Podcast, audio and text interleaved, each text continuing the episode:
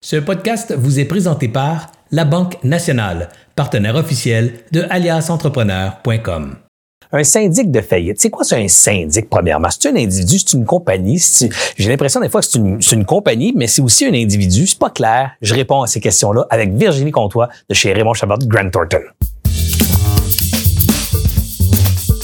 Syndic de faillite, Virginie, t'es une syndic. On dit une syndic, un syndic. Premièrement, c'est masculin, féminin. Ben, on dit un syndic ou une syndic. Syndic autorisé en insolvabilité. OK, donc ça, c'est le titre officiel. Ouais, le titre officiel. Quand vous voyez petite lettre là, SAI à côté du nom, là, c'est un syndic autorisé en insolvabilité. Good. Un syndic, il y a aussi des organisations, hein, il y a des compagnies. On appelle ça la compagnie aussi. C'est un syndic aussi. Un bureau de syndic. Un bureau de, syndic. Donc, le nom d'entreprise, c'est le bureau de syndic. Et le syndic, c'est un titre officiel qui est donné par qui? C'est une licence qui est octroyée par Industrie Canada, donc le bureau du surintendant des faillites, qui octroie cette licence-là à des individus qui ont suivi un cours, un cours qui est encadré par l'Association canadienne des professionnels en insolvabilité, qui dure euh, trois à cinq ans et euh, qui comporte plusieurs examens. En général, les syndics, ce sont des, euh, en grande majorité, là, des comptables ou des avocats de formation, mais il y a Ça peut être n'importe qui. Peut être, moi, je pourrais devenir syndic si je m'inscris à ce cours-là, puis euh, je fais, je, fais, je ben, réponds aux critères. Si tu as fait des cours en comptabilité de niveau universitaire ou certains cours qui te permettent de démontrer que tu as une connaissance financière Solide. Solide. Et puis après ça, oui, il y a les cours. c'est des examens de certification. C'est ça, il y a des examens de certification. Donc, c'est généralement, une, je dirais, un, ajout qu'un comptable ou un avocat va, va, va, va, ajouter à son curriculum de, de, de, de certification. Il y en a combien de syndics au Canada? Il y a environ 1000 syndics au Canada. Puis au Québec? Puis au Québec, on en a à peu près 200, 250, là, dépendamment de, c'est ça, de ceux qui sont actifs ou pas. All right. Et donc, maintenant, un syndic, c'est parce qu'il y a une loi à administrer, il y a une loi euh, sur les faillites, une loi canadienne sur les faillites. Dis-moi, qu'est-ce qu'il y avait avant la loi pour qu'on ait eu besoin de faire une loi? Ben avant la loi, euh, ça fait très longtemps quand même. Euh, ben c'était un petit peu euh, l'anarchie le Far West, je dirais.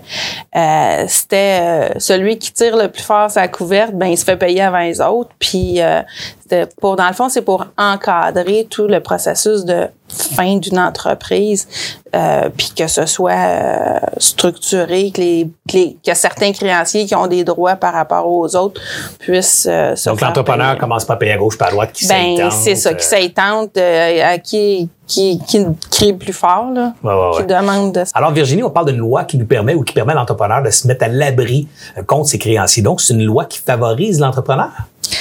Ben, c'est une loi qui permet à l'entrepreneur de se de respirer, de, de prendre une pause, de constater son insolvabilité. Maintenant, le rôle du syndic, c'est d'être un officier de justice. Donc, le syndic, il représente autant l'administrateur, la compagnie, que les créanciers.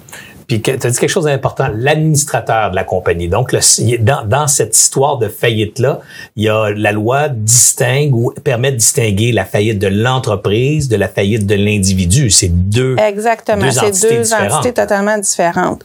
La compagnie, elle a ses actionnaires, puis elle a les administrateurs qui opèrent la compagnie, qui prennent les décisions, entre autres les décisions financières.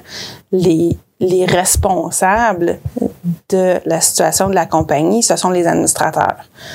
Évidemment, les administrateurs, ben, ils ont des situations financières personnelles qui sont différentes de celles de la compagnie. Alors, quand on se met sous la protection contre ou à l'abri de ses créanciers, techniquement, on leur donne, on, on leur dit qu'on va prendre un délai pour organiser nos affaires faire une proposition ou pas à ces gens-là. Puis ultimement, on dit, on tire la plug et on dépose le bilan en France. On dit, on dépose son bilan. Hein. Ici, on dit, on tire la plug. On tire la plug, on fait faillite. On fait faillite. Et là, s'enclenche le processus de faillite. Exactement. Virginie, dis-moi, euh, comme le syndic travaille pour les deux parties ou les, ou les parties euh, impliquées dans une faillite, qui paye les honoraires? Qui est responsable des honoraires? Ben, normalement, les honoraires du syndic vont être payés à partir des actifs de la compagnie. OK, donc quand on liquide les actifs, l'argent qui est là-dedans va aller pour payer, pour le, payer le syndic. Mais s'il y a des créanciers qui ont des privilèges ou qui ont des garanties, est-ce que le syndic passe en avant tout ce monde-là ou il ben, prend son argent après tout ce monde-là? Le syndic va être payé après les créanciers garantis puis après le gouvernement pour les déductions à la source. Et après les employés, je présume, ou avant les employés?